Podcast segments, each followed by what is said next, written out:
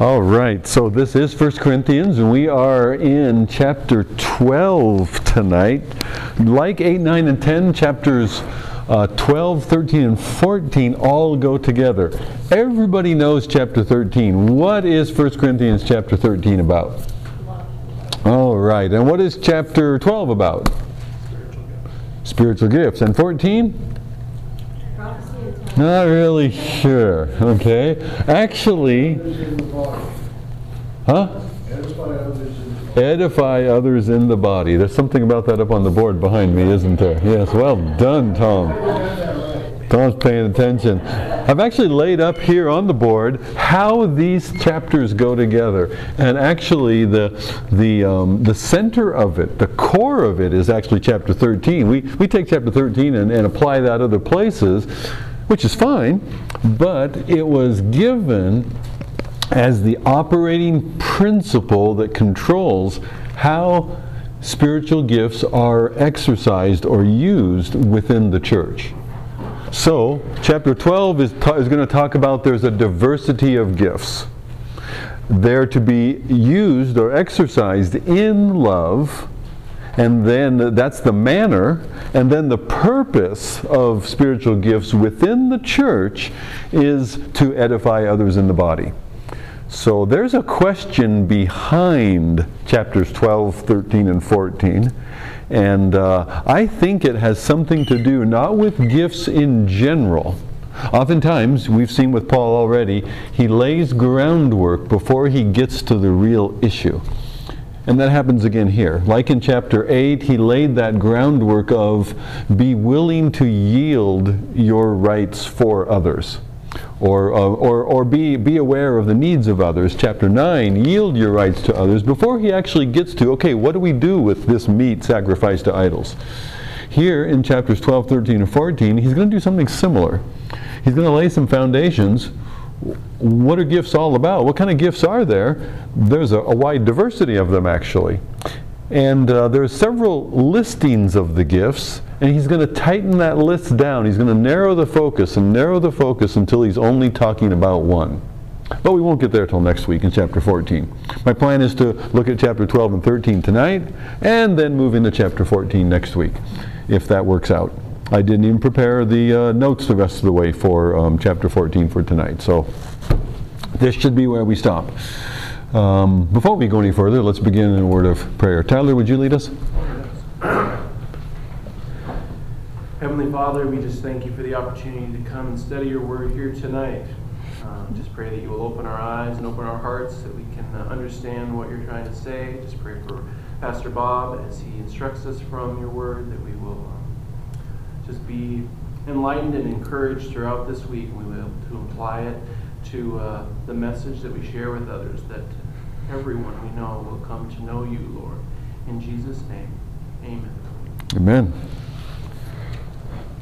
So now concerning spiritual gifts, now concerning tells us what?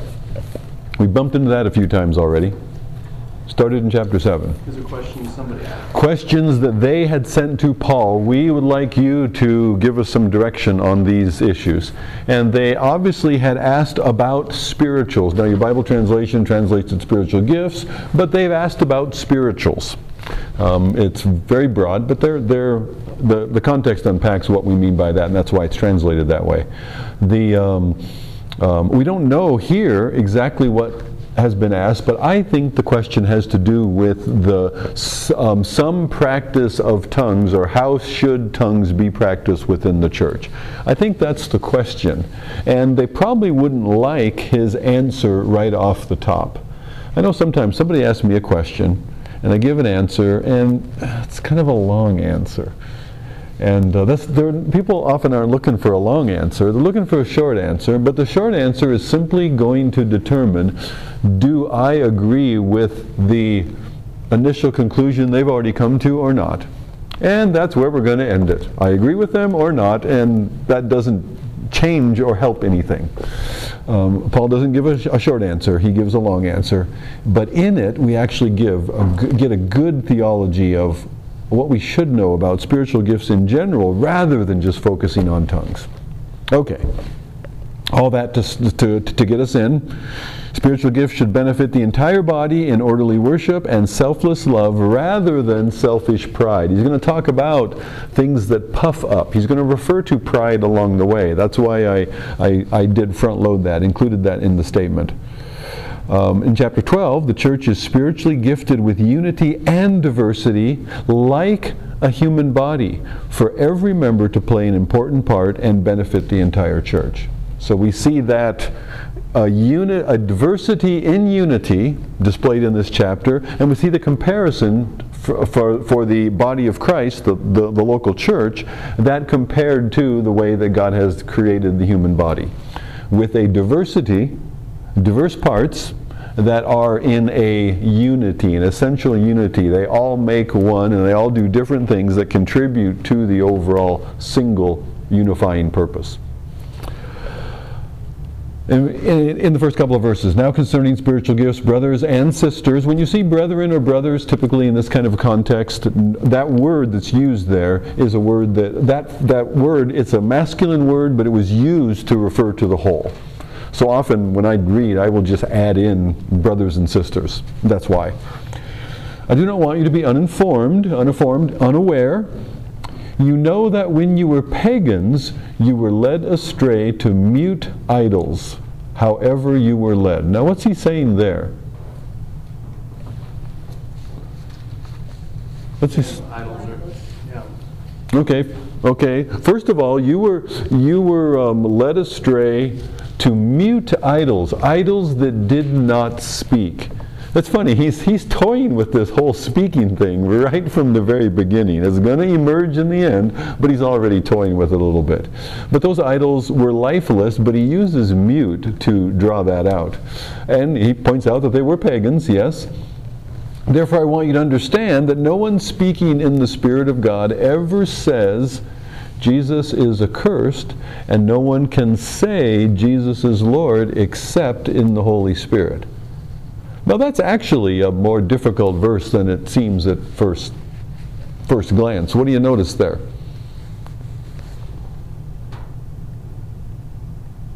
There's a contrast to verse 2, first of all, that we have mute idols and we have people speaking. Speaking in the Spirit. Yeah, they're gonna they're, they're, they want to know about speaking in the Spirit. He's already leading in there, but he's not going to answer the question yet. But he's he's tracking with them. He's drawing them in really. Now, no one speaking in the Spirit of God ever says Jesus is accursed. Well, I don't have any problem with that. That makes sense to me. If you're speaking by the Spirit, leading your words, you're not going to say that Jesus is accursed because the Spirit wouldn't say that. Okay, that's good enough. And we apply that more generally to anything, the Spirit is animating. Anything the Spirit is energizing and enabling within our life, first of all, there's a statement there that it's going to be in line with, it's going to be in harmony with who God is and what God would say. God's Spirit is not going to say Jesus is accursed because God wouldn't say that. So there's a there's a there's an underlying principle there. These, he's he's he's going to come back to that thought later, but it just it should be in line. Anything you you say, just because something is happening, you might say the Spirit is doing it, but the Spirit is going, going to do those things that are consistent with God as we as He has revealed Himself. You right. There's not going to be a contradiction within the Godhead. Yeah, so what the Spirit is doing is going to be in line with what God has said and how God has revealed Himself. It can't disagree with that. Okay? Um, also, the, now the next one no one can say Jesus is Lord except in the Holy Spirit. I think the issue with that, we say say because anyone can say that. Yeah, people could read those words. And we would say, right. well, demons acknowledge that Jesus is the Son of God. And so there's this. Yeah what, what are the definitions here of saying this? Yeah. Saying believe this and acknowledge this? But now you raised a question though. Is there a place in Scripture where, where a demon actually calls Jesus Lord? Right. He call, they call him Son of God, Messiah, the Christ. Son of David? Maybe, I don't know, but, but I'm not sure that they ever call him Lord. That, that, that intrigues me. I wonder if they don't. But yes, you're right. A person could say those words, even though they're not saved. Even though they're not saying it by the Holy Spirit, they don't even mean it necessarily. So, but to say that insincerity, to mean that, has to have the illumination of the Holy Spirit. Humans do not um, do not confess Jesus except by the working of the Spirit. Now, if you compare that over to Romans, where, where when Paul talks about believing, if you confess with your mouth Jesus is Lord and believe in your heart God raised him from the dead, you will be saved, this would suggest that Paul is assuming that is a, a spirit enabled genuine confession. Over there in Romans 9, that's a confession to salvation. So you can add in your in your in, your Bible margin, maybe you're in notes here. Uh, you could add in Romans 10, 9, and 10 there. That's an interesting cross reference that I'm not sure is contained in the cross references here. I don't. Oh yeah, see Romans 10, 9. There it is. There's the cross reference. Is there also an aspect of when you speak truth that the Holy Spirit has provided that truth, even if you don't believe that truth? You think of like um, the sign over Jesus when he was crucified, where it said, you know, this is the king of the Jews. Hmm. Like that's true, Hmm. even though they weren't meaning it to be truth. And you're like, God is truth. So There are certainly times when a true statement comes out of un- uh, from unbelievers. yeah, Um, uh, remember the time when the high priest in John chapter 12, I think it is, says that it is better for one man to die for the nation rather than the whole nation perish. And he's meaning, we got to kill this Jesus or else the Romans are going to take us all out. That's what the high priest is saying. We got to take out this guy to preserve ourselves. But, but he's speaking, he doesn't even know, but he's speaking prophetically as the high priest. That yes, Jesus is going to die for the sins of the nation. That's how John interprets it. So that's an example of that happening. Okay, let's get into the, the core of it then. He's, he's teased the topic, this, this whole speaking by the Spirit. There are varieties of gifts, but the same Spirit. And there are varieties of service, but the same Lord. There are varieties, or think diversities, of activities, but is the same God who empowers them all in everyone. So there's a, there's a diversity of God's working uh, with an essential unity in the triune God. Notice he says the same Spirit, the same Lord, the same God. Lord is often uh, first century language used for the second person of the Godhead, the Son of God. So you have the, Spirit, the Son, and God refer, referred to here, and that's why I, I mentioned in there there's an essential unity even in the plurality of the Godhead.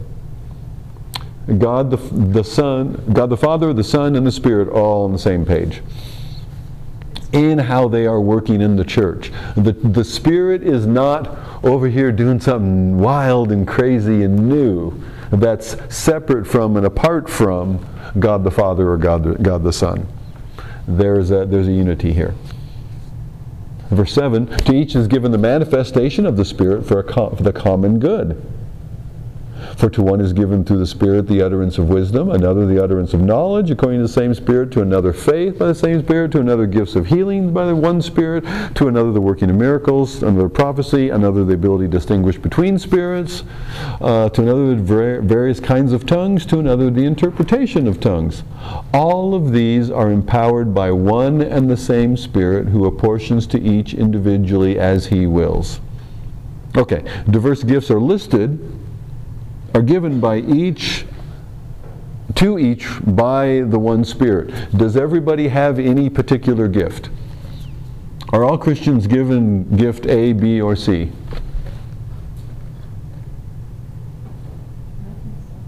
I'm sorry? I think we all have a gift. yeah, we all have a gift. We are all gifted there's a variety of gifts to, um, let me see, all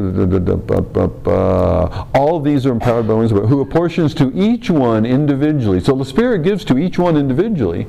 And I, I would say yes, each one is given a gift. Is there any gift, prophecy, healing, faith, miracles, distinguishing spirits, tongues, is there any particular gift that's given to everybody? Is that in this passage? What did he say here? to one is given this, to another that, to another this, to another that. Is anybody given all the gifts? No, this one that, this one that, this one that. God spreads them around. Now, why does He do that? Okay, like the human body. It's the same way that there's a diversity, that he gives different parts a different job to do. And then there's no claiming of extra glory that one's more important than the other, because if all these giftings are needed and they are spread out throughout the body, that every part of the body, each member of the body is needed then. So here it seems to be saying that um, one of the things you'll hear when, when a particular gift is focused on in a church, and just to be open, probably that happens the most today with the gift of tongues, that that's an indicator gift about where you are with other spiritual giftings. What do you do with tongues? And uh, there are there are a certain number of churches that would say that that um, people who have been baptized by the Spirit, who have received a second blessing, should, would speak in tongues. That's the evidence of that. So that's a particular gift that is not just given to one or another, but it's given to everybody who's reached that more spiritual level. That's commonly taught today, but that's contrary to what he's saying here. One is given one gift, one is given another another, another is given this, another is given that as the Spirit determines. Okay? so who, who, whose will is it involved in who gets what gift in verse 11? By the Spirit, as, as He wills. Yeah. Okay. So we've established some principles already. There are many different gifts that they're given according to how the Spirit wants to do that, scattering them throughout the body. Okay. Then, uh, verse 12, it's a separate paragraph, but just as the body is one, it's continuing the thought. The body is one in many members, also the members of the body, though many are one. So there is a, there is a unity in this diversity. So it's coming back to that again. The diverse giftings of the, of the many different members are all needed in the one body, both in the local and in the universal church. So this is going to take up the rest of the chapter as he unpacks that, that statement that he's introduced here in verse 12 and verse 13. In one spirit we were all baptized into one body, Jews or Greeks, slaves or free, no matter the human distinctions among us, we are all made to drink of one Spirit. We are all baptized by the Spirit into one body, and we all partake of one Spirit. So there are two things that he says about the Spirit in the church here. What are those two things?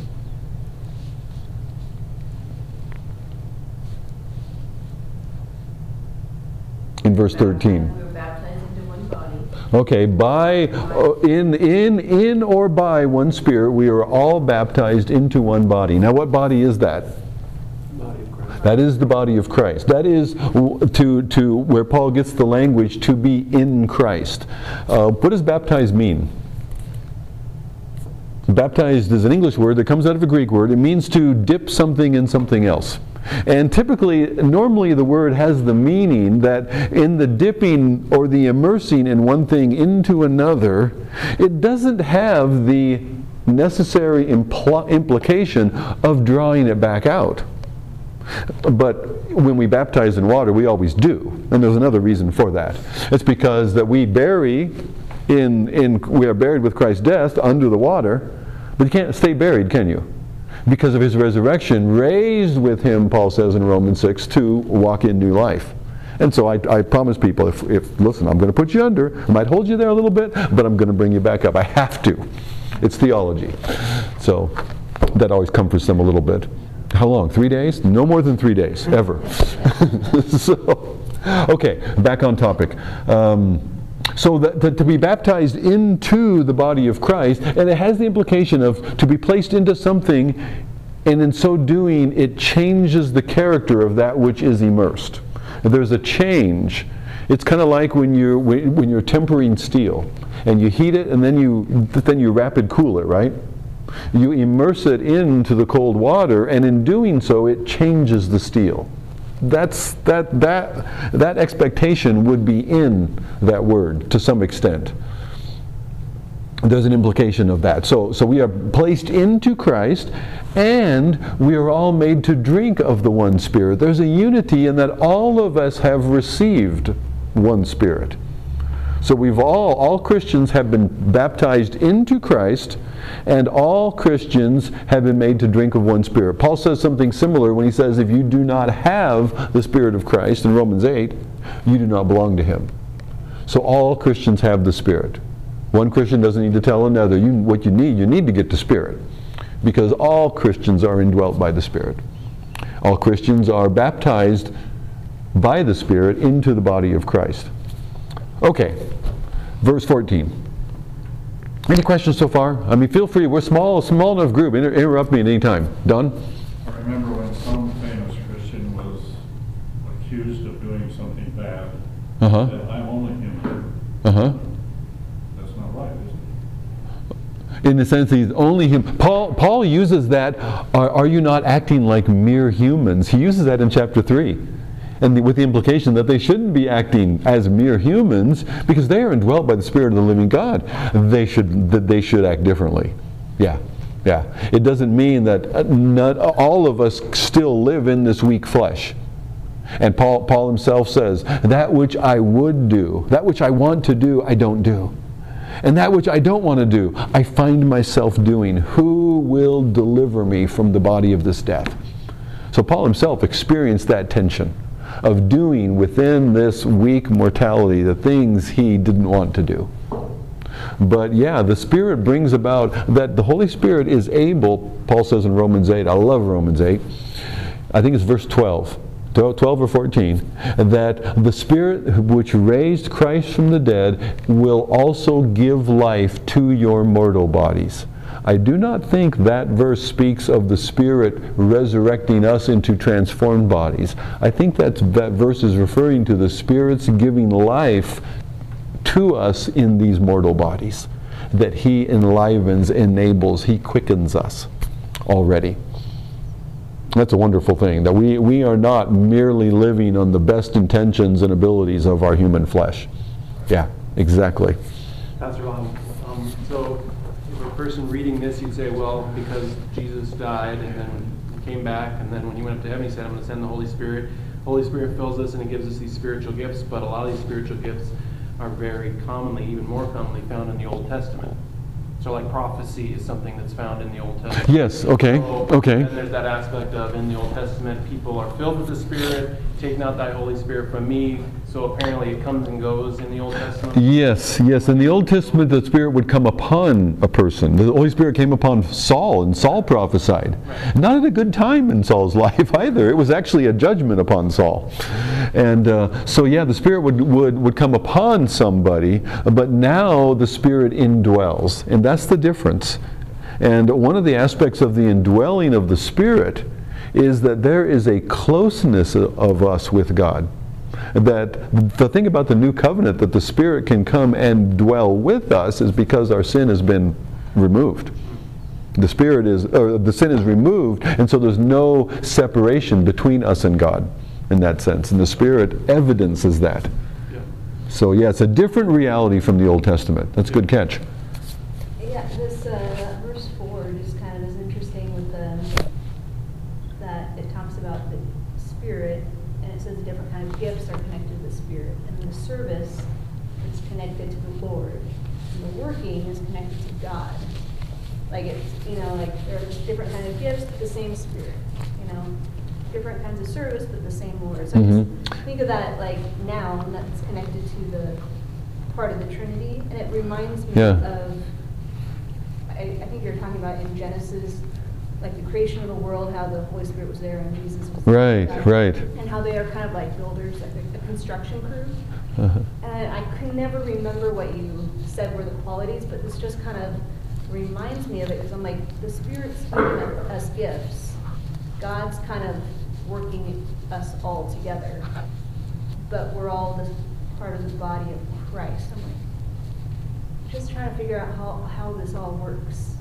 Yeah, yeah, yeah. The, the and, it's, and it's interesting those those um, those terms that are used here, as you point out, that they, they do show a difference, a difference within, a, and there's an ordering uh, that that that that God creates through. The, I would say God creates through the Son by the Spirit. And uh, so there's a, there's an order, and he, there's even even submission, as we talked about in chapter 11. There's a submission within the Godhead.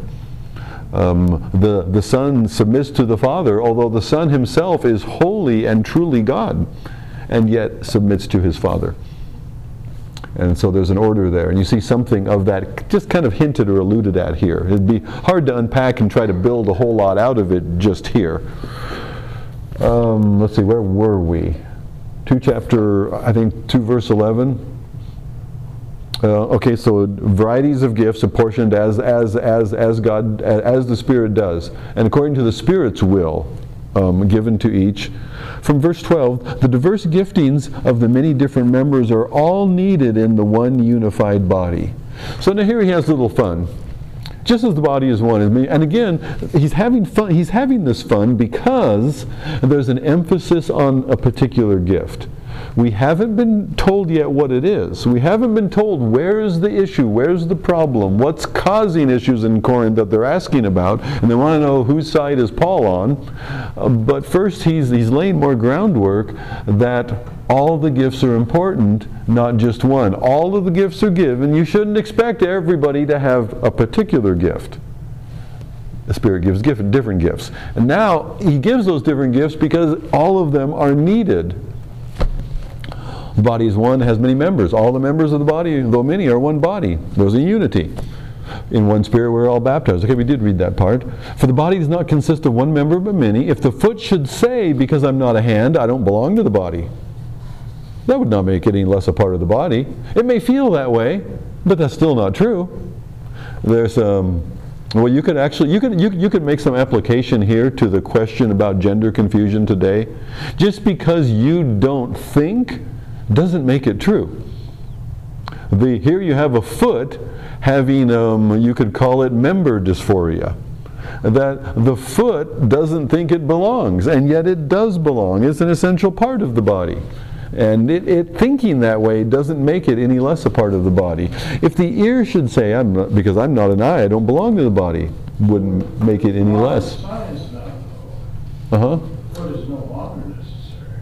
The arm is no longer necessary eyeballs no longer necessary. They've worked around, when people lose those items, they're no longer necessary, right? So when an amputee loses an arm or a leg, mm-hmm. it's no longer a necessary part of the body. Oh, you're talking about prosthetics. Yeah, well, prosthetics would be one, yeah. Okay. Or just none at all. I mean, literally, they've got, they've got guys coming back from war with no legs and one arm and you're still a whole body. Oh, yeah, but they don't have arms or legs and they sort of miss them. They do miss them, but they, they, the body, the brain figures out how to work without them. Right, but they still can't um, until they give some prosthetics that then they can run to some extent. They still can't run or jump without legs. They might still be able to function and live, but the body is missing something. So, well, see, that's what's confusing me, because I've seen a lot of vets with missing, and they're perfectly working people.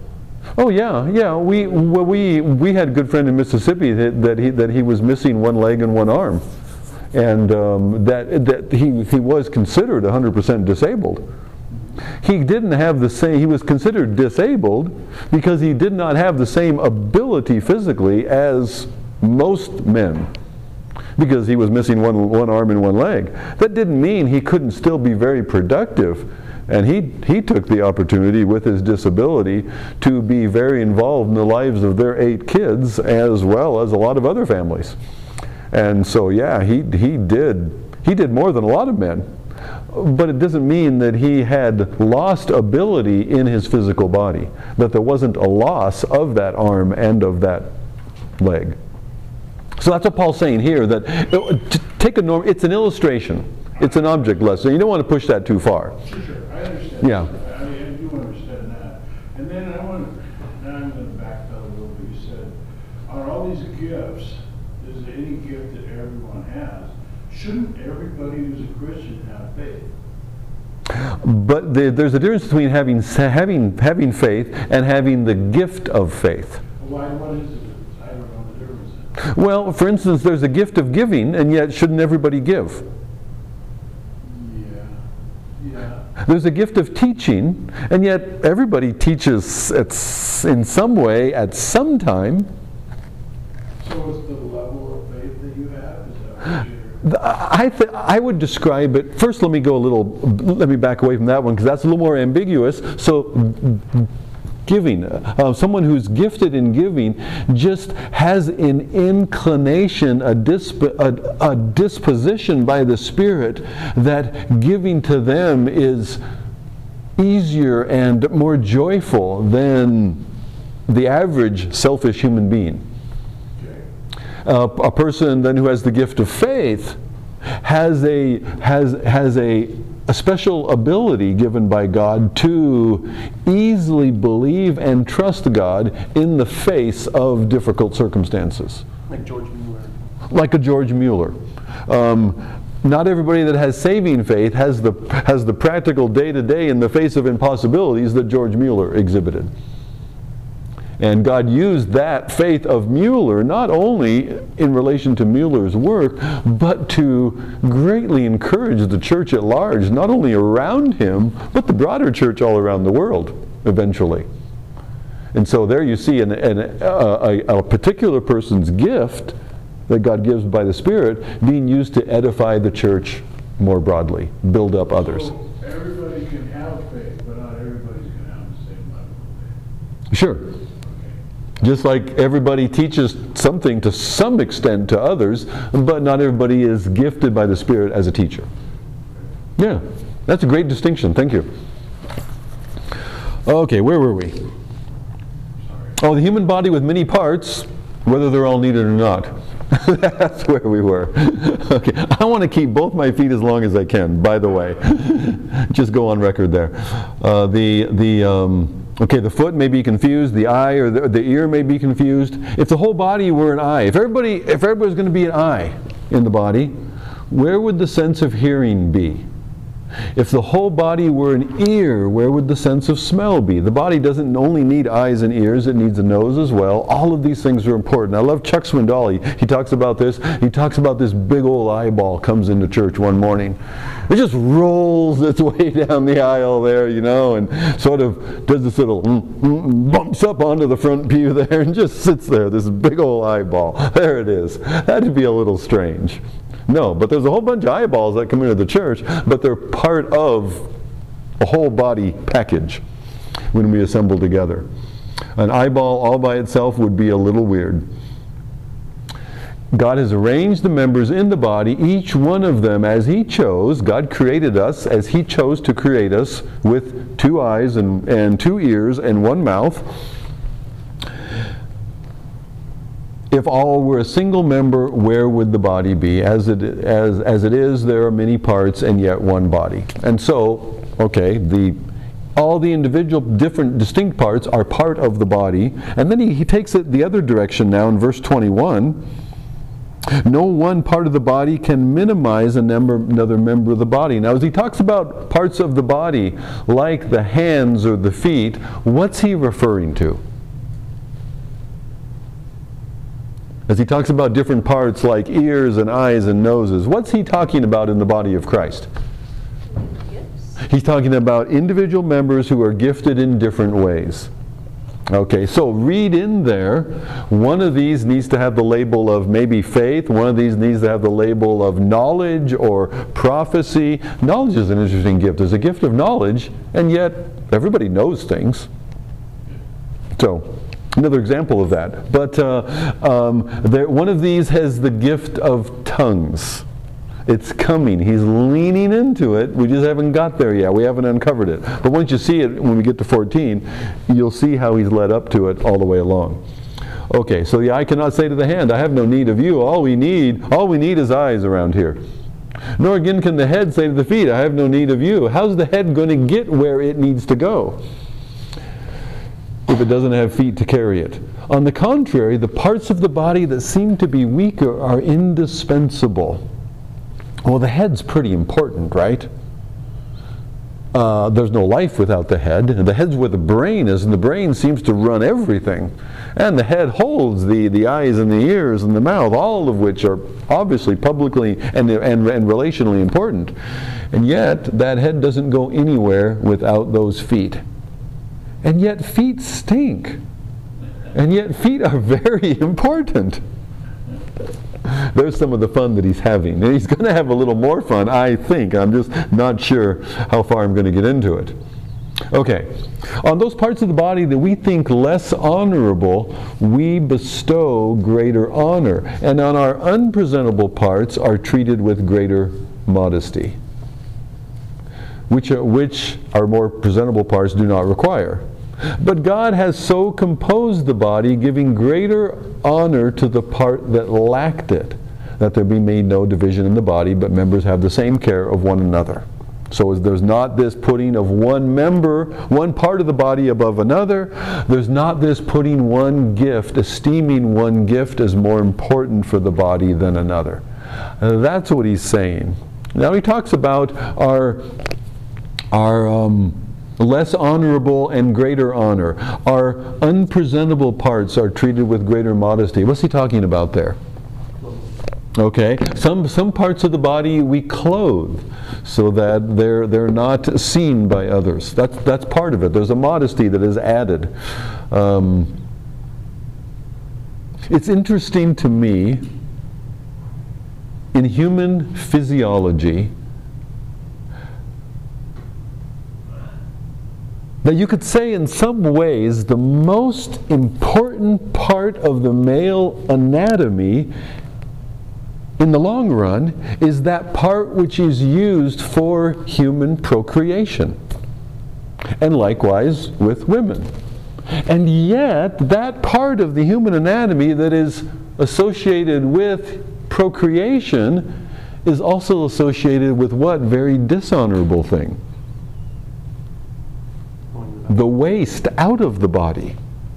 And so it's funny how there's great honor and dishonor assembled together even within the body. And I wonder sometimes, especially in a sex saturated culture like Corinth, if Paul's subtly alluding to that here, that they could see it and, and that graphic of an illustration would emerge to them, which makes his point. But the point overall is if they're going to exalt one gift over another, that is not what the Spirit is going to do because that's not in tune with, in harmony with what God has done in His creation. The human body is not merely a object lesson that he can use to make a point about diversity and unity. The human body is God's creation. God made this. This is God's doing. God made something that is the essentially us. God made something that he said humanity is made in his image and he made humanity with differing members that have unique diverse functions that work together in a harmonized unity. So there's a deeper level to it. It's not merely an object lesson.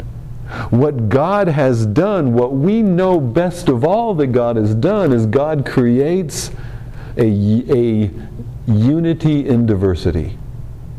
God creates a harmonized variety. That's what God does in the body of Christ because that's what God has already done in each one of our bodies. We are all to ourselves a testimony of that.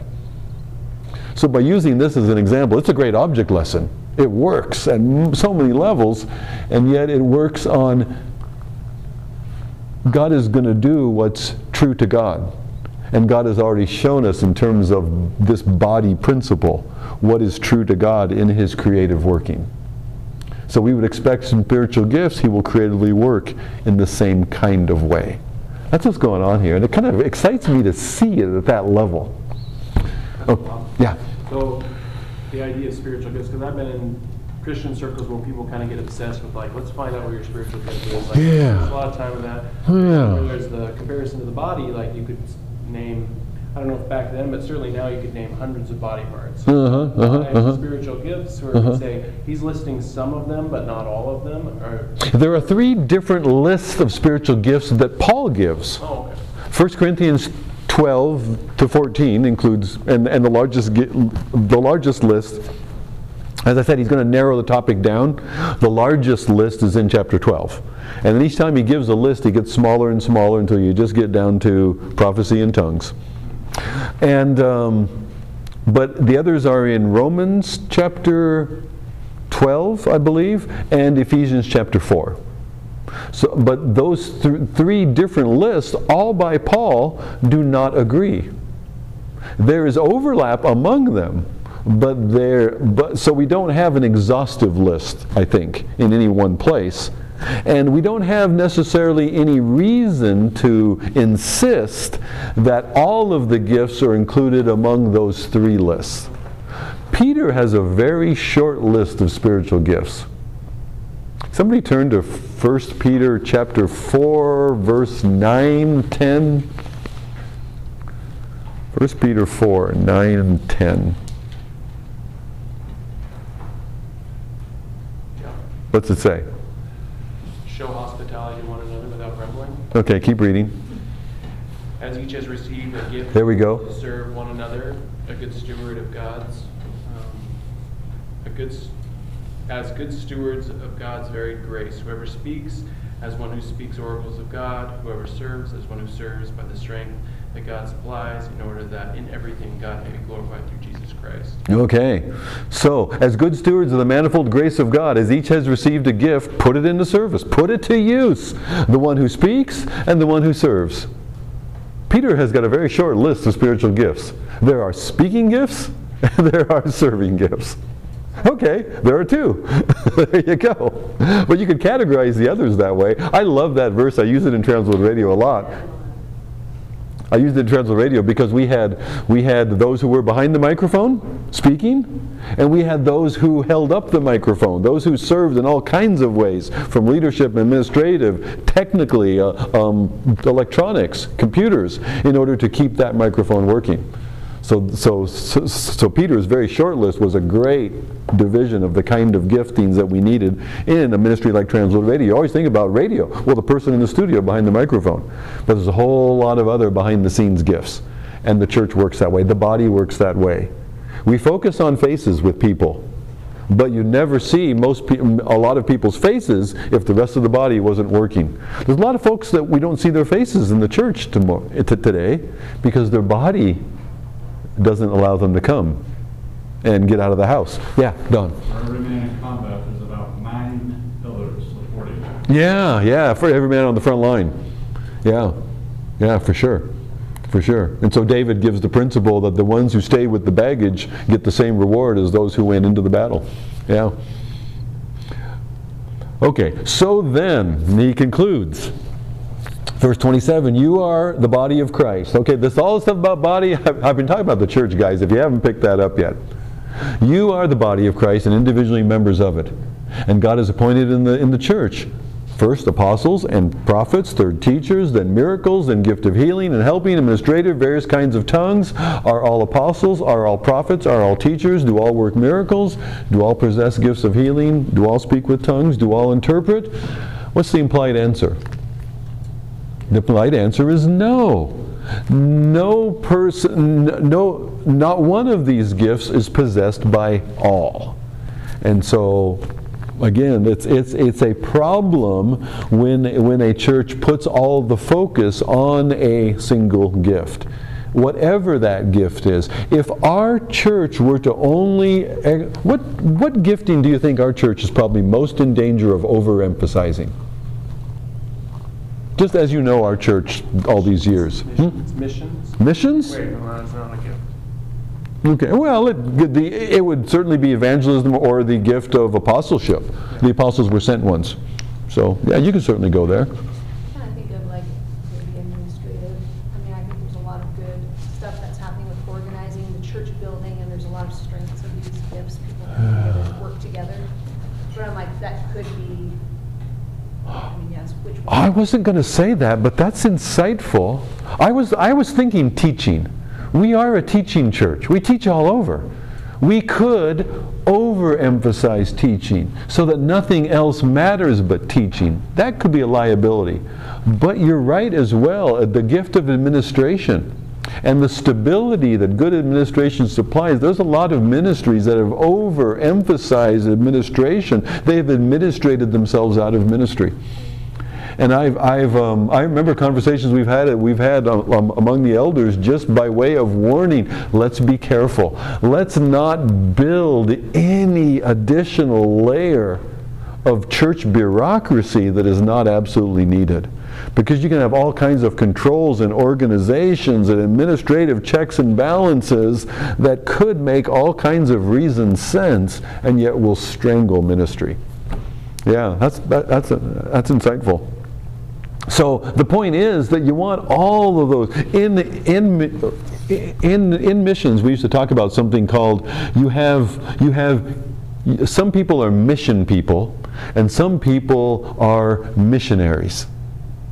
And some of those people that are mission people, they are looking out for the mission. And they are making sure that the resources that the mission have are used wisely and carefully for the protection of the mission. And there are others involved with the mission who are missionaries. They would grab whatever resources they could and push them out to the front line in terms of going out after others. You say, well, gee, isn't that what it's all about? Yeah, but if you take everything out and you completely rob the stores so that everything is out there, you've expended everything you've got, and you no longer have the support structure to continue that work in the following years and or, or, the, or the next generation. So there's a balance of both that is needed. But it was, it was fun sometimes to just kind of think about, okay, am I functioning as a mission person or as a missionary in this, in this setting? And it was a good way to just kind of be aware of that balance and the need for it. But the point being, yeah, all these var- varieties of giftings are needed. But he says, but earnestly desire the higher gifts. There are, what do we mean by that? The higher gifts, the better gifts. The great gifts. It's a mega. Mega is the, is the Greek word there. The mega gifts. Oh my goodness, now we're getting political. mega in the sense of great. Desire the great gifts. Well, that raises a question, doesn't it? Desire the better gifts, the higher gifts, the great gifts. What question does that raise? See if we're on the same page. What are those great gifts? I'm glad you asked. Not going to tell you. That's where he leaves them. And yet I will show you a still more excellent way. There's something more important than which gift gifts are greater gifts. And actually, by unpacking that which is more important, he's going to lead us into which gifts then are the greater gifts that should be desired in the church. Okay. We've, we turned the page already. Summarize the, the rest of chapter 12. Getting into chapter 13, the diverse gifts of the body of Christ foster unity when exercised in love. So the, the, there's a diversity of gifts that are exercised or used in love. That's where we are now. The best way to use spiritual gifts is the loving way as opposed to emphasizing the gifts which edify the most members. So it's not merely about what accomplishes the most good. That's language I got from this Dr. Rick Griffith um, from the Jordan Jets. I think he's actually in the church that the Lowens are in, in Jordan now. And uh, he's associated with um, WorldVenture, which is the mission that our um, our churches have been associated with, and um, he just put outlines like this out available online. Hey, if you can make use of this stuff, use it. So I've been adapting his his outline, and that language. He, I, I, thought it was interesting that here you have somebody in the front lines of mission, and yet he's talking about spiritual gifts used in a loving way as opposed to emphasizing the gifts which edify the most. I show you a more excellent way, and that excellent way is exercised in love. Spiritual gifts not exercised in love are fruitless or are of no spiritual benefit. Just because it's a spiritual gift doesn't mean it's of spiritual benefit. Is that surprising?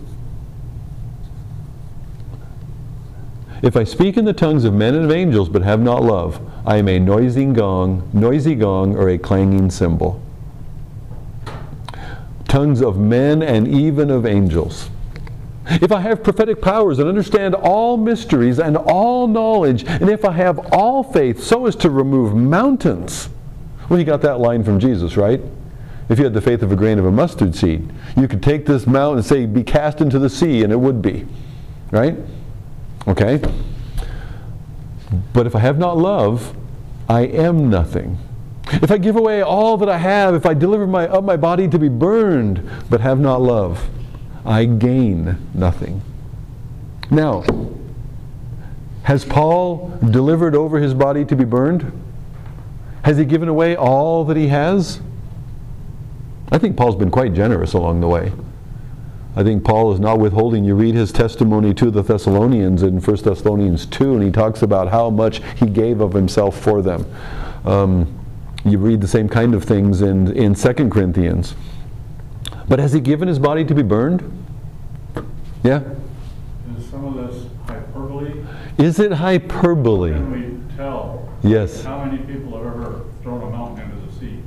Yes, yeah, yeah. So if I if I have all so as to remove mountains, if I does Paul ever claim to have all knowledge? Does Paul ever claim to understand all mysteries? To have um, um, does Paul speak in the tongues of men and of angels?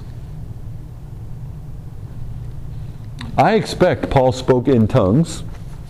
He's, in fact, he says he does. I thank God that I speak in tongues more than you all. We'll get to that in chapter 14.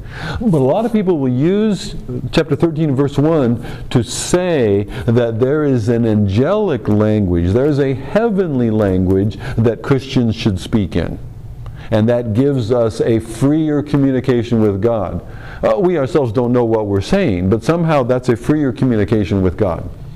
But the only basis for that anywhere is this verse. And this verse is, all three of these statements are hyperbole statements.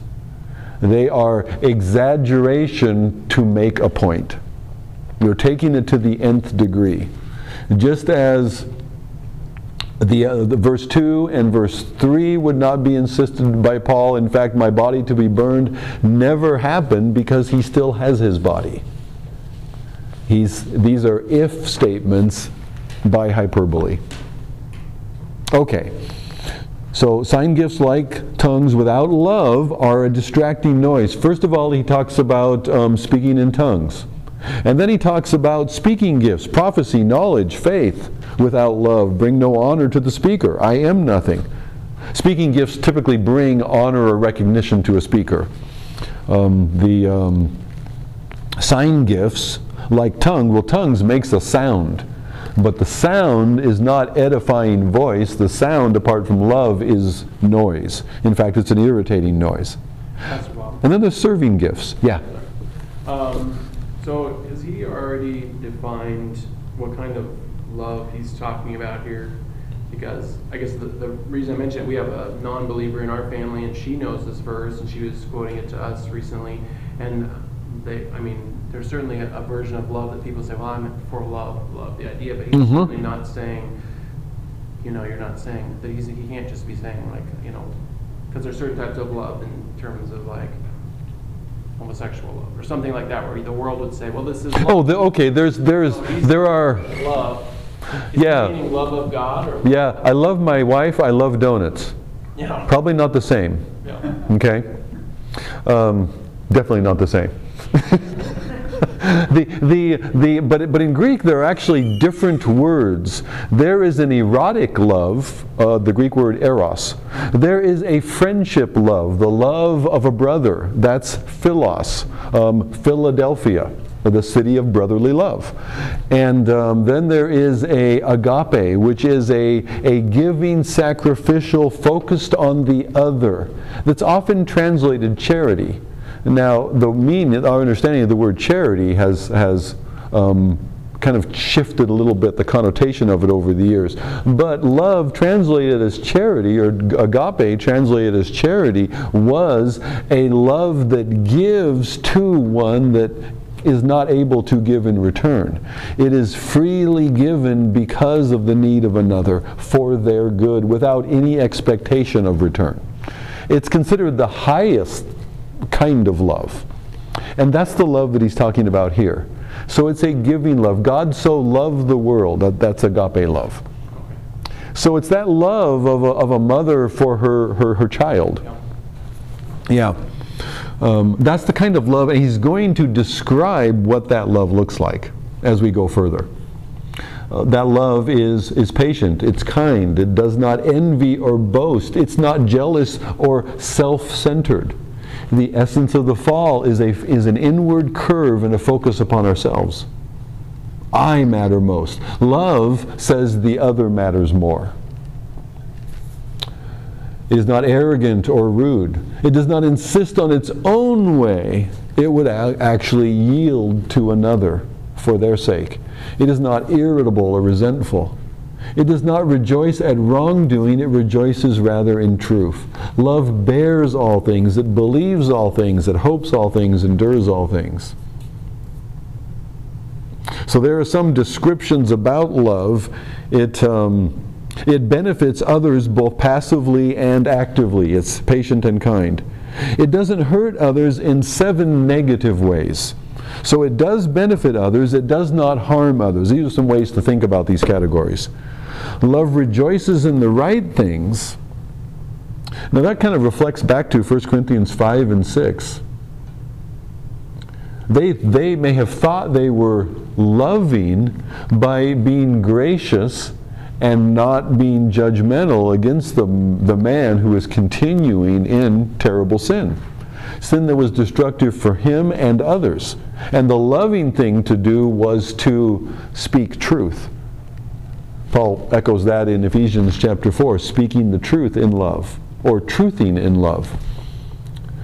And so there's a, there's, there's a balance of these things. It rejoices in the right things and is willing, love, love is willing to be wrong. Remember in chapter 6 where he says, rather than suing your brother, why not rather be wronged?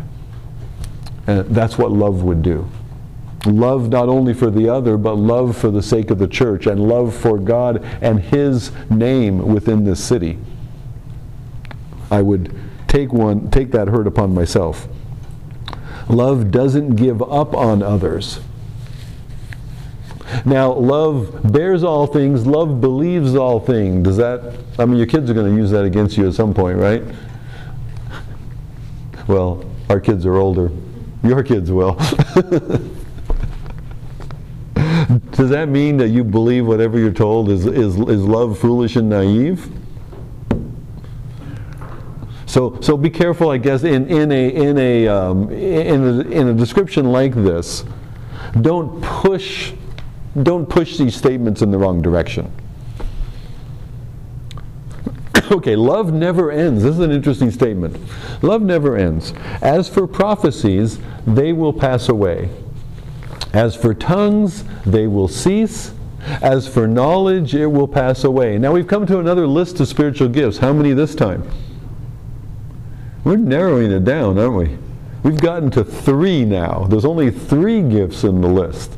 So we're sharpening the focus to where he's really going, which we'll get to in chapter 14. Prophecies will pass away, tongues they will cease, knowledge it will pass away. Another way to think about there's there's two different words that are used here. Pass away and cease. The ESV does a good job of translating them consistently. The pass away is something that will actually it, it comes to an end because of something else. It runs up to something that stops it. Um, so some versions say will come to an end, which is probably a better translation. It comes to an end because it comes to an end point. The word cease is something that winds down of itself. It's something that slows down and comes to a stop without something else acting upon it. And there's a, there's, all, there's a passive as compared to an active here. Uh, pass away is a, I think I, I put something in the notes on this, did I? Yes, prophecy and knowledge will pass away, be made to end or caused to end, and it's a passive voice. The prophecy and knowledge, that passive is something is acting upon them, causing them to stop. The tongues, the verb there is a middle voice. You have in the, in the Greek, you have three voices active, middle, and passive. Active voice means I do something to something else. I act on something. Uh, passive means I'm the recipient of the action, something else causes me to stop. A middle voice is something I do in relation to myself, I act upon myself. So when the middle voice is applied here to tongues, what he's saying is tongues are going to wind down of their own without something else happening that brings them to an end. Tongues are going to act upon themselves in winding down. So I diagram that this way. You can agree or disagree, but I, I, I see um, prophecy continuing to an end point. I see knowledge continuing to that same endpoint. I see tongues winding down for some reason on their own before we get to the end point. And I think he's going to tip his hand on what the end point is as we read a little further. But that's the difference in the two words. So there's something being hinted at in the difference used. Okay. Uh, let's see. We know in part and we prophesy in part. So, knowledge is in part. Oh, wait a minute. What about in that part there if I had understood all mysteries and if I understood all knowledge? Paul says, no, no, no, we don't. We know in part. We prophesy in part. There's not one of the prophets that knew it all in the Old Testament either. They, they each contributed something by God's Spirit. That's the way God does it. Okay? And he says here, I hadn't cut that before until just now, kind of reading through it together. We know in part. But then, oh, sorry, I jumped ahead. But when the perfect comes, the partial will pass away. Perfect is the intended end, the Greek word teleos.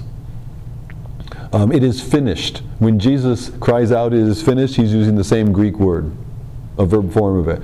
When the perfect comes, the partial, partial knowledge, partial prophecy will pass away.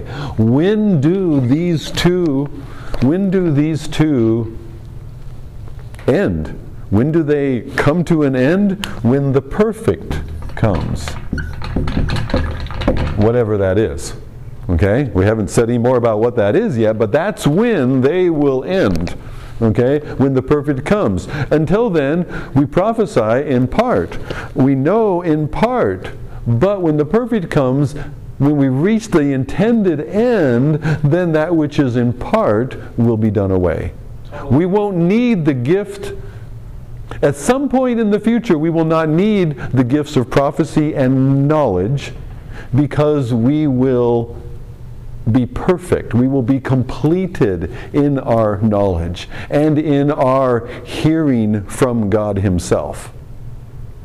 Um, prophecy, the gift of prophecy, is to speak as a messenger of God. Um, the Old Testament prophets spoke as messengers of God.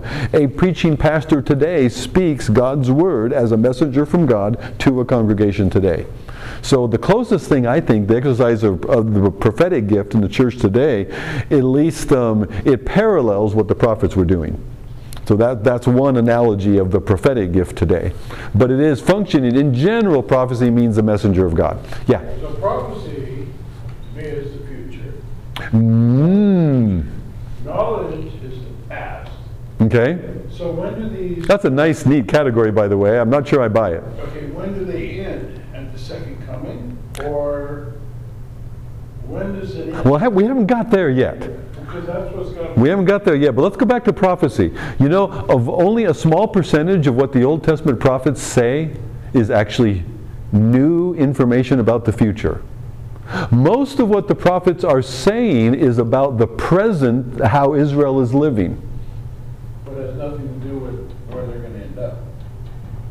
well, they need to change what they're doing. They're going to end up in Babylon. Is what's going to happen. but but but but most of what the prophets the prophets are the prophets basically are taking the the past redemption and a future hope that God is giving and applying that to a present circumstance. But the prophets are not the prophets are not. Um, uh, creative. Uh, they're not. They are. They are traditionalists. The prophets are preaching Moses to a new generation. In fact, Moses himself did. If a prophet comes along and he doesn't agree with me, you don't listen to him. But the prophets are, are applying Moses into a generation, and this is another parallel between prophets and preachers. The prophets took special revelation, the word from God given through Moses hundreds of years earlier, and they take Moses and they preach it applicationally, relevantly to a later generation that needs to hear it. That's what a, a pastor does. He takes special revelation, the word of God given through others, Moses and Paul, and and takes that truth. I don't come up with new truth. I take that truth and I preach it to an audience hundreds of years removed from when that revelation was given. That, that's why I say that's one of the parallels between um, prophets, as you see them in the Old Testament, and preachers, as you see them in the New Testament. So prophets and knowledge are the same thing then? Oh, they are. They are both. They are very similar. They're serving a very similar purpose. Yes. And and I'm I'm I'm to me there's a little bit of ambiguity there, especially with knowledge, what this knowledge is. It's certainly specific insight from God that you wouldn't naturally have. I just know. But uh, exactly what that looks like is, is a little fuzzy to us and it's not unpacked. Prophecy, we gain something certainly from the Old Testament model. Now, New Testament prophets, there seems to be a little bit of difference. Paul talks, well, he'll talk about in chapter 14 that some of the prophets um, and prophecy in the church, let one of the prophets speak and let the other prophets judge what that prophet is saying. But prophets in the Old Testament also would be judged, their speech would be judged. And Moses said so. So it doesn't mean that those New Testament prophets could err when Old Testament prophets couldn't, but the question is is, is the man speaking by his prophetic gift or out of his own thinking? You got to ask the same thing about the pastor, don't you? It, in fact, they did that with Paul. They listened to Paul carefully, and then they searched the scripture to see if these things were so. That's how they knew that Paul, as an apostle, was, was, was, telling, was speaking for God, because what Paul was saying lined up with, agreed with what God had already said. So, let's let's let's hold on to that. Okay, we've got this perfect thing. We've we're we're, we're, we're trying to uncover before we run out of time here. When the perfect comes, the partial will pass away. Okay, let me say it a different way. When I was a child, I spoke like a child, I thought like a child, I reasoned like a child. When I became a man, when I grew up, when I reached maturity, I gave up childish ways. Oh, if only. For now we see in a mirror dimly, but then face to face. Now I know in part, but then I shall know fully, even as I have been fully known. So, this perfect seems to be when we see him, we will be like him, for then we shall see him as he is, Paul says in 1 John chapter 3 verse 1. So the perfect, I think the perfect refers to not as specifically the second coming of Christ, but the perfecting, the finishing, the completion of the church which does happen, yes, at the second coming of Christ. But the emphasis is not on the coming of Christ here, it's on the perfection of the church. And so we now fully know him and are with him in unhindered fellowship that is not separated by the weakness of this flesh. We are transformed and changed. And we will fully behold him. We'll know him as he knows us we, there'll be no need for the gift of knowledge nor prophecy any longer. Those gifts serve to build up, as we'll see in the next chapter, to edify, to build up, to strengthen the church, nurture the church as we are growing toward, shall I say it, perfection.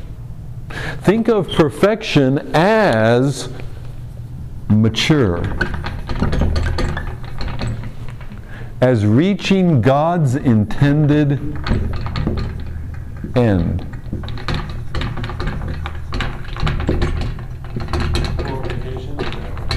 God's goal, our glorification. Yes. Being transformed from glory to glory into the same image. There.